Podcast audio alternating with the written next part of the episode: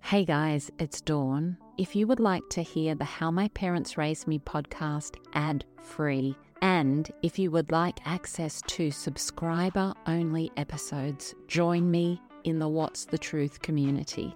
You can join via the Apple Podcast app. There's a link right there in the app, or go to what'sthetruth.supercast.com.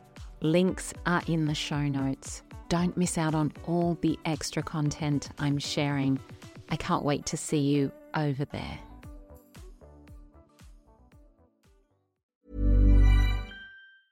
A lot can happen in three years, like a chatbot may be your new best friend. But what won't change? Needing health insurance. United Healthcare Tri Term Medical Plans, underwritten by Golden Rule Insurance Company, offer flexible, budget friendly coverage that lasts nearly three years in some states. Learn more at uh1.com. I'm Sandra, and I'm just the professional your small business was looking for. But you didn't hire me because you didn't use LinkedIn jobs. LinkedIn has professionals you can't find anywhere else, including those who aren't actively looking for a new job but might be open to the perfect role, like me.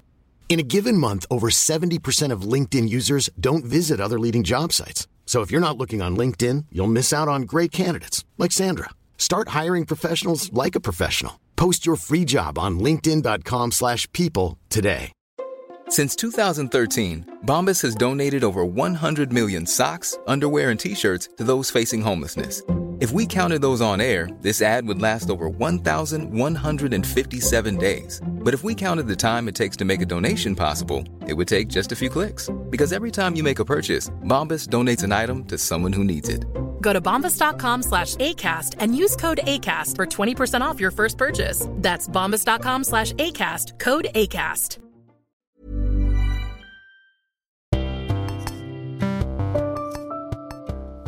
Beautiful, it's Dawn Chitty from the How My Parents Raised Me podcast. Is your soul screaming at you? Sometimes life moves so far from the life we were born for. There's so much expectation from friends and family about who we need to be to be acceptable, to be loved. There is so much judgment, there is so much fear. Do you find yourself in the routine of living an okay life, fitting in and doing all the right things, and yet never really feeling it? Never feeling into the awesome life you were born for? If you answered yes, I want to invite you to my brand new free group where I'll be jumping on live a couple of times a week to chat about all the things you need to know about living in your power, living in your truth. The link for the group is in the show notes, so please come and join me. You didn't come here to live your most average life, you came here to live your most magical life. when you grow up in an environment that's chaotic or unpredictable, um, your nervous system is in this constant state of hypervigilance. And so, children who grew up in that kind of environment find that they're more prone to things like social anxiety or just anxiety in general. And sometimes it can feel safer to just be alone by yourself.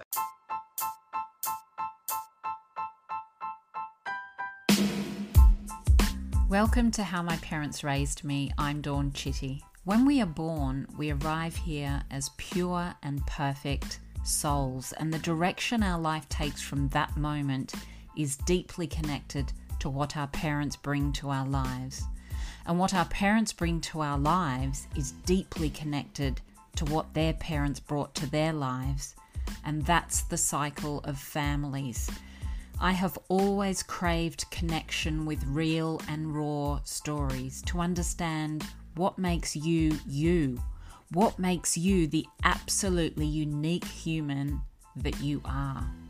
Stories are medicine for the soul. They can connect us and they can change the world. And so, in this podcast, I'm listening to beautiful souls sharing their story.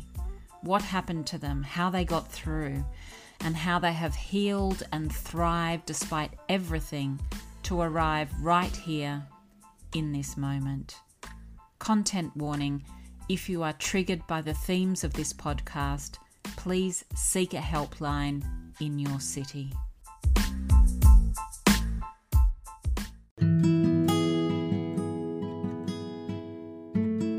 Hey, my beautiful friend, if you suffer from anxiety and are sick of all the ways it's taking over your life, please take a look at Panic Away. For over 10 years now, Panic Away has been showing people how to break anxious patterns and get their old, carefree self back, the person they were before anxiety ruled their life. Panic Away shows you how to break the anxiety loop and it gives your nervous system a chance to relax. It's totally drug free and highly successful, and it helps people with all levels of anxiety. Panic Away comes with a full money back guarantee, so you really have nothing to lose and everything to gain. It's time to take back control of your life, your happiness, and your freedom. A life free of anxiety is like living an entirely different life. Click the link in the show notes for access to Panic Away. Hey, beautiful souls. So great to have you here with me today. Kaytee Gillis is a licensed clinical social worker and therapist who specializes in working with survivors of family trauma family dysfunction, and abuse. This week, Kaytee shares some of her own story as a parentified child and how deeply that affected her own life. And then we also discuss the 10 ways our childhood trauma can show up in our adult relationships. There are some great insights here into the reasons we behave the way we do in our closest relationships because of our childhood conditioning. So please join me now for my chat with Kaytee. Kaytee, welcome to the podcast. You are a licensed clinical social worker and psychotherapist, and you specialize in working with survivors of family trauma, family dysfunction, and abuse you have released a book called Invisible Bruises, which I will ask you about a bit later. And you are Clara's voice on Instagram, raising awareness around family relationship trauma. Can we start off by finding out a little bit about your own childhood and how that has affected you as an adult?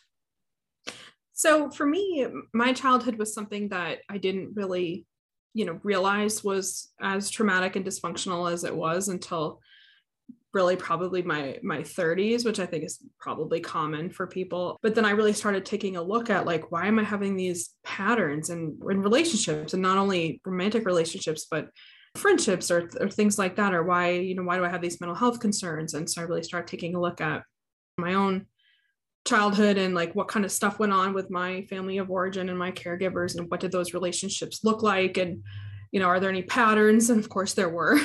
So so mm. You describe being a parentified child. Can yeah. you can you explain a bit about that?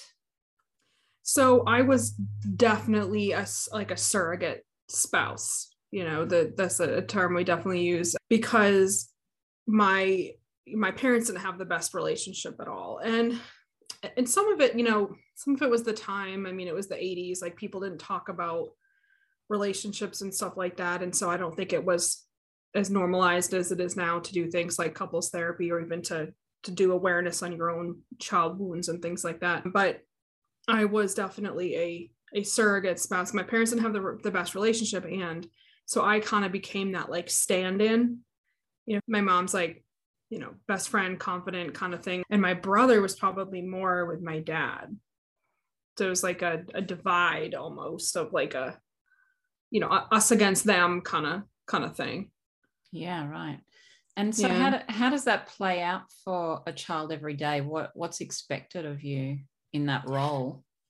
So it's a lot of like caregiving, like emotional caregiving, a lot of you know expectations around being there for them when they're having, you know, any kind of if they're upset, mental health concerns, a lot of like problem solving you know and i still get that feeling now like if i get a phone call oh the water heater is broken i have this you know this panic of like i have to solve this problem and i have to remind myself like kaytee you know you're 35 like it's no longer your problem. But it definitely is like that panic of like oh no this is a problem i now have to solve.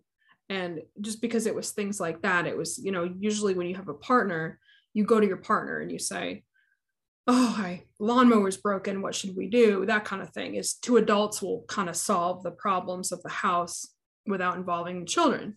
But instead as a parentified child it was more of you know i i was the one who was kind of vented to or i was the one who knew and that's a lot of responsibility for a child to put on them. Because you know as an adult we can kind of compartmentalize and say oh it's unfortunate that we have that problem but we're going to be okay.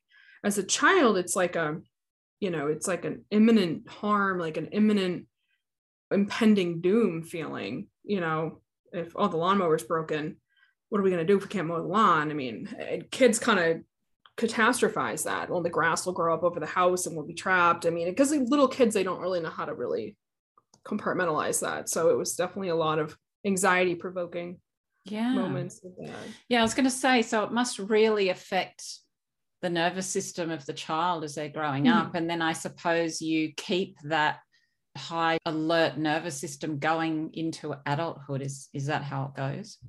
Yeah, for sure. And that was a big thing for me was I started realizing like why am I always hyper vigilant? Why do I have this heightened sense of anxiety and this constant, you know, alert, constant activation of my system? And I started looking at where should yeah, the, the triggers that come from like that oh no this is a problem i have to solve kind of thing. Absolutely. And so how did that relationship with your parents how did that play out as a teen? So because i was uh, parentified it was almost like mom was a peer instead of parent except when she wanted to use being a parent to her advantage. So you know when push came to shove, so to speak, if there was something she wanted or wanted me to do, she would pull that card of, well, I'm your mom and you have you have to do it. However, the rest of the time it was like we were peers, which always put me in an uncomfortable position because, you know, there were times when as a teenager, like you need an adult. I mean, teens like they think that they're adults. and I remember being a teen and thinking I knew everything, but you don't. And you know you need like that higher authority that that adult to say no you know this this is what we're going to do or this is the safe decision or, or things like that and i just didn't have i kind of raised myself with with a lot of stuff like that. I didn't know what was a healthy decision with relationships. I kind of just made those decisions myself usually. And i guess it's hard when your parents don't really have a good idea of what a a good relationship looks like isn't it to mm-hmm. to actually figure that out for yourself yeah i didn't have a good model you know for sure of mm. what a mm. healthy relationship would look like for yeah. sure yeah and i'm sure that's the same for so many kids yeah. growing up so the trauma that we go through as kids can have a huge impact on our future relationships what are the three main areas of childhood development that get disrupted from childhood trauma so early childhood, which is about birth to like age six or eight, maybe like early elementary school. Um, middle childhood, which is about like elementary school, maybe six, six to 10, six to 12. And then adolescence, you know, 12, 13 up. And I like to extend adolescence because we have an idea in our in our culture in our society that's like if someone is you know 17 and 364 days they're a kid but the second they midnight clock strikes 12 and midnight on the 18th all of a sudden they're an adult and it doesn't work like that. So I, I like to say i mean upwards to early 20s is you still are affected by a lot of the traumas and stuff in your family of origin. It's just affected you know differently as you get older yeah, that's a really that's a really good point, isn't it? That you just mm-hmm. we do think that we do think, oh, yeah, we do. Now you've just turned eighteen and yep. you can do whatever now you want. yeah, yeah. So, so the three uh, main areas I've got here are a, our sense of self, the way we communicate, and how we form relationships. Mm-hmm. Yeah, our sense of self is something that's developed from since since we're born since we're toddlers babies y- y- young people we're really developing our sense of our sense of self and our sense of who we are in the world and attachment is formed then and so if you don't have that secure attachment with a caregiver then that can affect your sense of self, affect your whole sense of security, you know, as a human and as a living being on the earth. And and then things like decision making, healthy relationships, and decision making, of course, is always age appropriate. So a decision for a five year old how to eat healthy, that kind of stuff, or what to eat or what not to eat, how to assert yourself appropriately. That's going to be different than a 15 year old, but it's still that same thing. Um, even though it's age appropriate, you're still learning decision making. You're still learning healthy relationships. You're still learning that that a sense of attachment that's reinforced throughout your childhood or throughout those stages. Yeah. So there are 10 ways that our childhood trauma shows up in our adult relationships. And I'd love it if we could speak to each of these, as it's going to give everyone a really great insight into the ways that these traumas might still be affecting them in their lives. So I'll just go through them one by one and we'll just talk about each one, how they originate in our childhood, and then how they show up for us as adults. So the first one is a fear of abandonment. Mm. How does that start for a child? So it goes back to that attachment. You know, when when children are growing up, they learn, okay, this is a secure place for me to come back to. And coming back doesn't necessarily just mean physically. I mean, even emotionally, like knowing this person is going to be here, it's a secure base, so to speak. And so that what, what ends up happening is if that's not consistent, maybe the caregiver has mental health concerns or they have their own stuff in their personal life and that's extending for a long time sometimes drugs and alcohol sometimes if they're just not there, literally not there. Maybe they're incarcerated or something happened. Children will develop this like fear of abandonment, and it manifests in relationships where you'll see people who are maybe scared to, to be abandoned again. And this is all something that happens really subconsciously. It's not sometimes people are aware of, of that fear, but a lot of times it's something where you know we we act in a way that prevents the person from leaving us or prevents us from being left and for some people that means making sure that you leave the relationship before the other person. And for other people, it means that we worry that they're going to leave. And it just becomes like an all encompassing fear for us. So the second one is getting easily annoyed with others. So I I find that whenever people get easily annoyed that there's some trauma wounds being triggered there and we all get annoyed with some things. That's just human behavior. But if you find that you're very annoyed, maybe with your partner or just with everyone all the time, there's some there's some stuff going on there. There's some trauma wounds going on. That's from when we were we were growing up and we were like frequently criticized or we were growing up and maybe everything was wrong or nothing was good enough. And so a lot of times you'll see people exhibit those same type of behaviors towards their partner where they learn that that's an appropriate way to conduct a relationship is to criticize or to have things that are wrong. And because if we feel like we had to be perfect or we feel like we never were good enough then we sometimes project that onto the partner okay so the next one is needing a lot of space or time to yourself so this one is because when, when you grow up in an environment that's chaotic or unpredictable um, your nervous system is in this constant state of hypervigilance. And so children who grew up in that kind of environment find that they're more prone to things like social anxiety or just anxiety in general.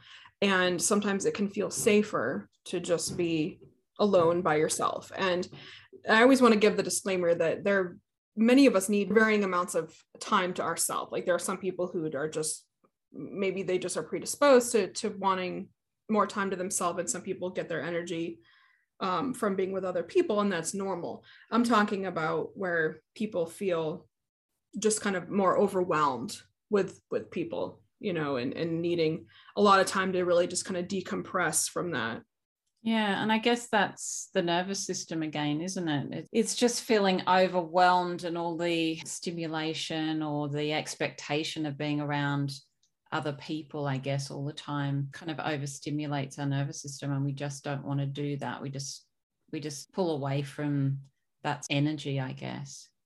Yeah, it can start to get overwhelming, especially, uh, you know, when you find that you have like that feeling of, oh, I have to do this thing today. And it's just overwhelming. And, you know, you're going to be with a lot of people and then you need hours more than your partner to calm, calm down from that. That's usually a sign and not all the time. Some people some people are just you know more sensitive to stuff like that but I, I find that it's very common with child trauma survivors who had a very hectic upbringing. Yeah. And so the next one is having unequal responsibilities within a relationship.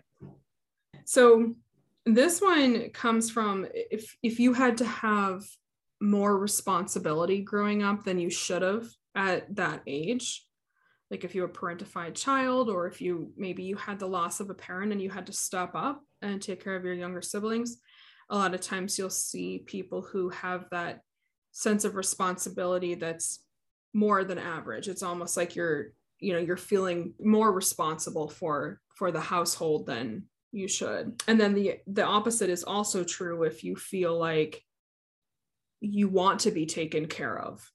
You know like you're unable to, co- to contribute and and you're kind of relying on the other person to be working too much to take care of the household. And that's something that you know it comes from that trauma wound as well. Even on a budget quality is non-negotiable that's why quince is the place to score high-end essentials at 50 to 80% less than similar brands get your hands on buttery soft cashmere sweaters from just 60 bucks italian leather jackets and so much more and the best part about Quince, they exclusively partner with factories committed to safe, ethical, and responsible manufacturing. Elevate your style without the elevated price tag with Quince. Go to quince.com slash upgrade for free shipping and 365-day returns. Hiring for your small business? If you're not looking for professionals on LinkedIn, you're looking in the wrong place. That's like looking for your car keys in a fish tank.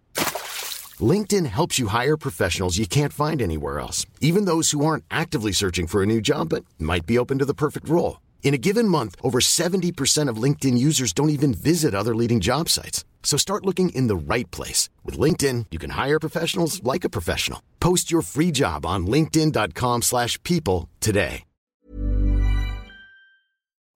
Yeah. And so how does that show up as adults in our relationship? So usually you'll see things like if one person is working you know, two or three jobs and carrying the the brunt of the finances and things like that and then coming home and doing things like childcare or t- cleaning the home or things like that because i always want to say you know taking care of a household is more than just the bills i mean if you're taking care of the children you're taking care of the house and that's something that you know the two of you have discussed as what would be an equitable role, then that's fine. This is about where, you know, you're not lifting a finger and the other person is doing everything, or the opposite is true. You're yeah. you're doing everything and you feel like it's your burden to bear, your responsibility to do that. Yeah. And settling and staying in relationships much longer than their expiry date. I find that this goes back to that fear of abandonment. You know, we're so scared that we're going to be alone.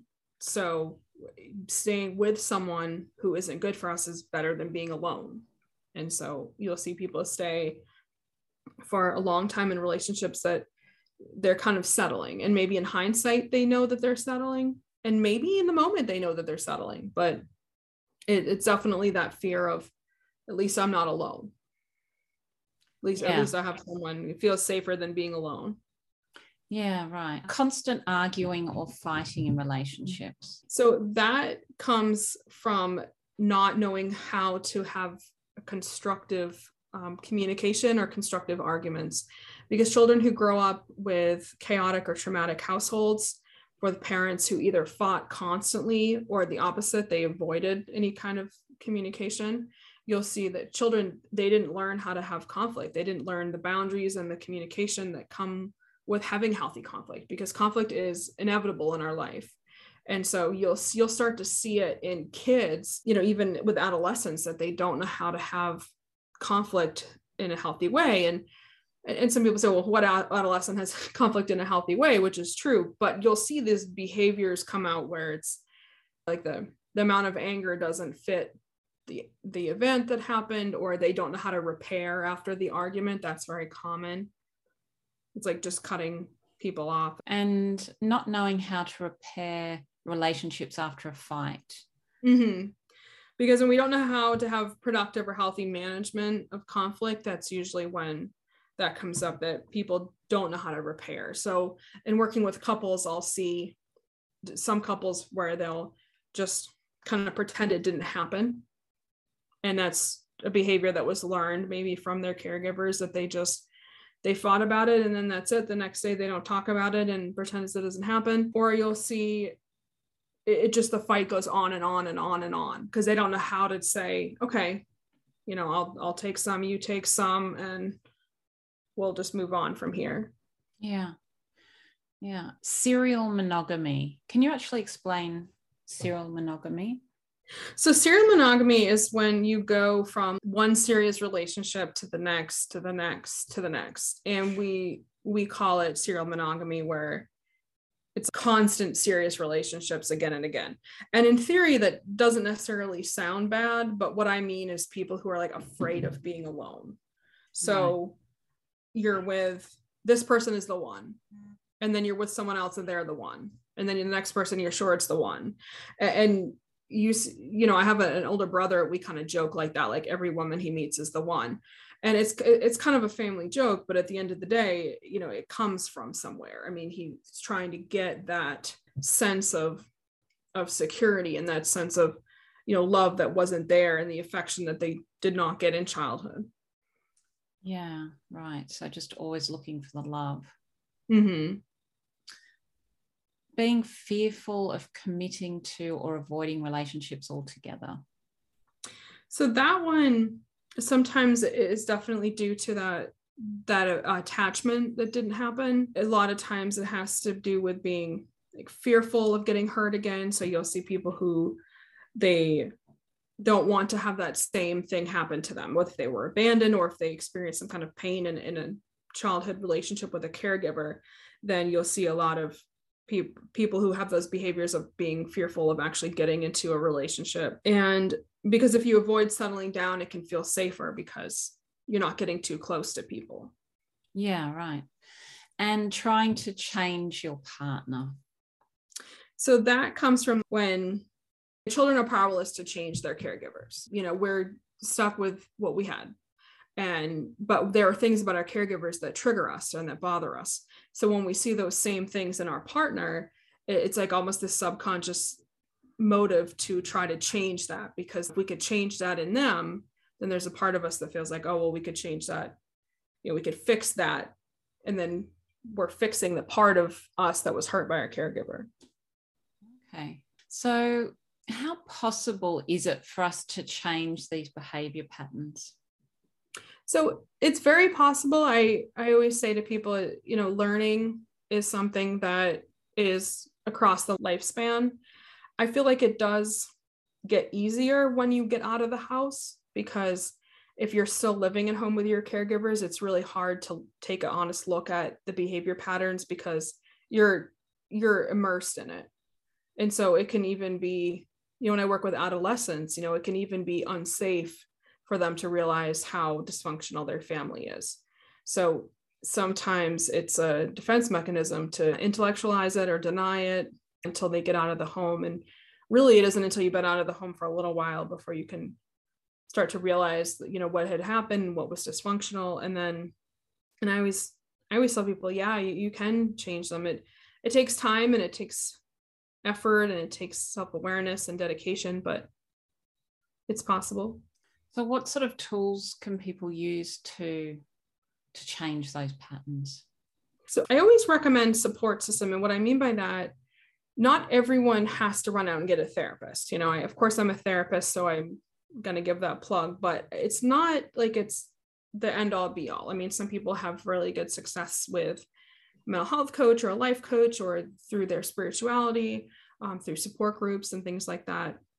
When you're working with trauma, it does help to have some kind of mental health support for the stuff that does come up. I always recommend things like journaling and anything that will help you increase self awareness, anything that you really like to do. There are some people who all they do are listen to podcasts, and that's great for them. There are some people all they do are read books, and that's great for them. And there's no one thing that's better than the other, but whatever you do, whatever you like, do that thing. So, whatever makes you feel validated, whatever helps you increase your self awareness. So, a lot of times, things like self help books, reading a lot about yourself. And whenever you read those things that make you say, Oh, I thought I was the only one, like that's the type of stuff. You know, read that stuff. Yeah, that's interesting, isn't it? Just having self awareness, self reflection is so important because when we're not doing that when we're just not moving forward and i see a lot of mm-hmm. people mm-hmm. stuck just mm-hmm. in the past they're just so stuck where they are because they just can't see any other way and the only way mm-hmm. we can can see another way is by learning isn't it and mm-hmm. we it's almost like a journey that we have to take ourselves yes we can get a therapist and we can get help but you've really got to drive that change for yourself you've really got to want to look at things you've got to want to reflect on what's happening because otherwise it's just like this sort of mess of stuff happening around you mm-hmm. and you mm-hmm. just don't know why it's happening i've been through this myself and for years it was just this sort of oh, I don't know, like everything's just not great. But mm-hmm. then all of a sudden, when you really start paying attention and giving yourself that love enough to actually do that for yourself, because I think we're also consumed with getting through our day, doing all the things we're meant to do. We don't actually stop and say, What do I need? Mm-hmm. What do I mm-hmm. actually need? So it's really, it really is just giving yourself some time and supporting yourself and actually looking at the things that you need to change and, and doing something positive in that direction because otherwise you do just stay stuck yeah you get kind of stagnant and because as humans i think we're programmed to have that homeostasis that comes with you know we, we survived trauma and we go to what feels normal and so if we're having a lot of conflict in our relationship that mimics conflict that we had in childhood, that can feel normal. Even though to an outsider,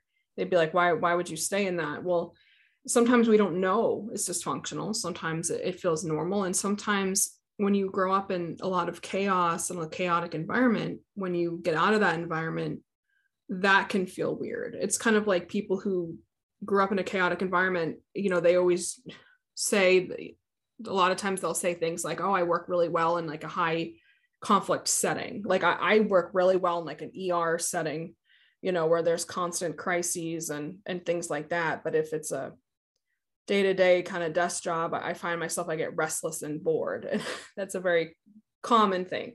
However, some child survivors are the opposite, where any of that chaos reminds them of the chaos that they grew up in and they avoid it. Ah, interesting. I hadn't really thought mm-hmm. about people wanting to work in chaotic environments because that's mm-hmm. what they're used to as well.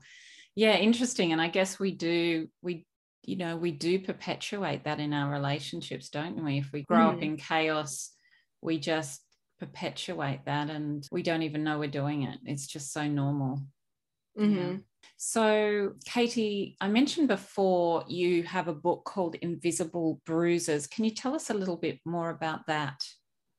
So, Invisible Bruises is about the non physical impacts of domestic violence. And that's why I call them invisible bruises, because to observers, it looks like you haven't had any kind of bruises.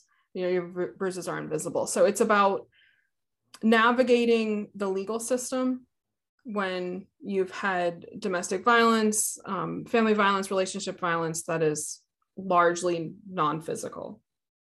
It's navigating the stuff that comes up for trauma survivors as they're going through the, the legal system. So things like not being believed, things like a lot of child survivors, trauma survivors have that. It's almost like a persecutory feeling of like, oh, I'm in trouble again. How do I get out of this? what should I do? I, I I'm not going to be believed or that kind of thing. And it brings up all of that especially for children who grew up in chaotic or dysfunctional environments where there was not physical abuse because it's easier to recognize. So if you're a child who grew up who had physical abuse and not to any way downplay physical abuse anyway, but children who grew up in that, it's it's easier because it's a more black and white issue, so to speak. So it's easier to say, okay, yes, I, I had physical abuse, I was abused. However, it takes longer for them to realize when they grew up with like psychological abuse or emotional abuse or things like that or other forms of dysfunction that weren't really recognized and still really aren't recognized a lot so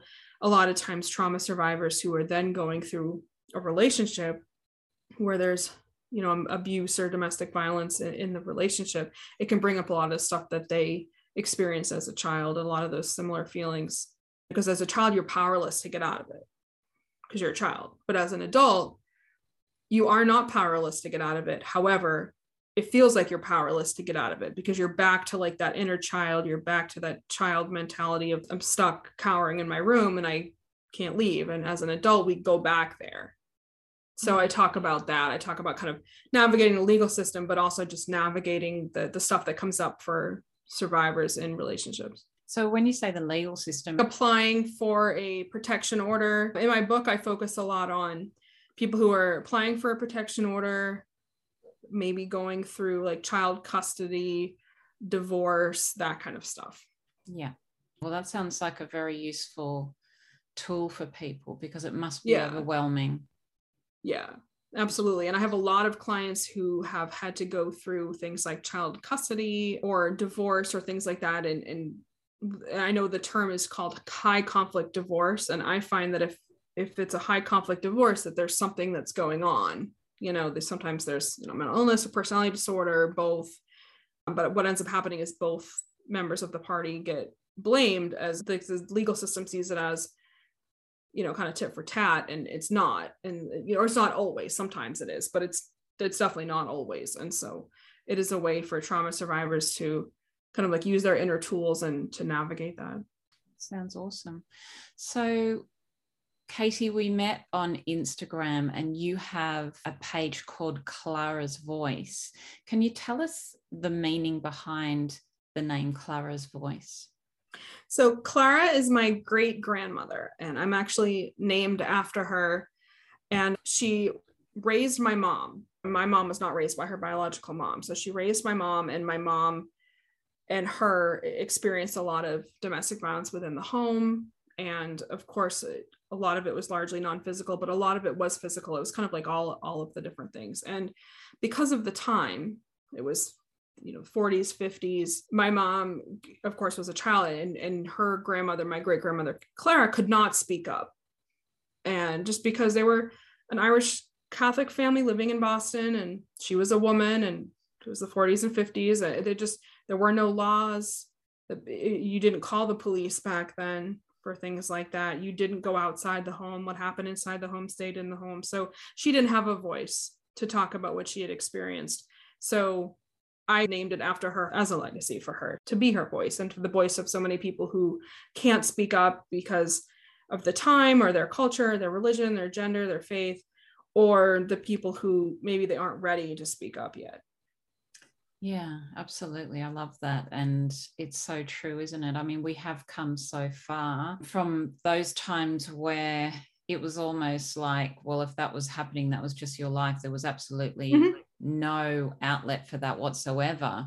Especially for women and children back oh, then. Oh, yeah, a hundred percent. And of course, it's still like that for many people Yeah. today, but at least we're starting to move in the right direction by having these sorts of conversations and bringing awareness. And so, Kaytee, thank you so much for chatting to me you. today. It's been so informative. Thank you for sharing some of your story and all of your wisdom. And it's been great to connect with you. Thank you so much. Mm. Thank you so much for having me. It's a very important topic. Thank you for being on this journey of healing and community with me. If you listen on Apple, I would love it if you could take a moment to post a review for the podcast. It would mean a lot. Check the show notes for all links recommended in this episode. If you're on Instagram, follow me at My Big Love Project and please share this episode with someone you know needs to hear it. Thank you for joining me. You are such an incredible soul because you are you. You are unique. Your journey is unique, and you can absolutely change the world with your story. Your time is precious, and I so appreciate you being here. Thanks for joining me. I'll catch you next week.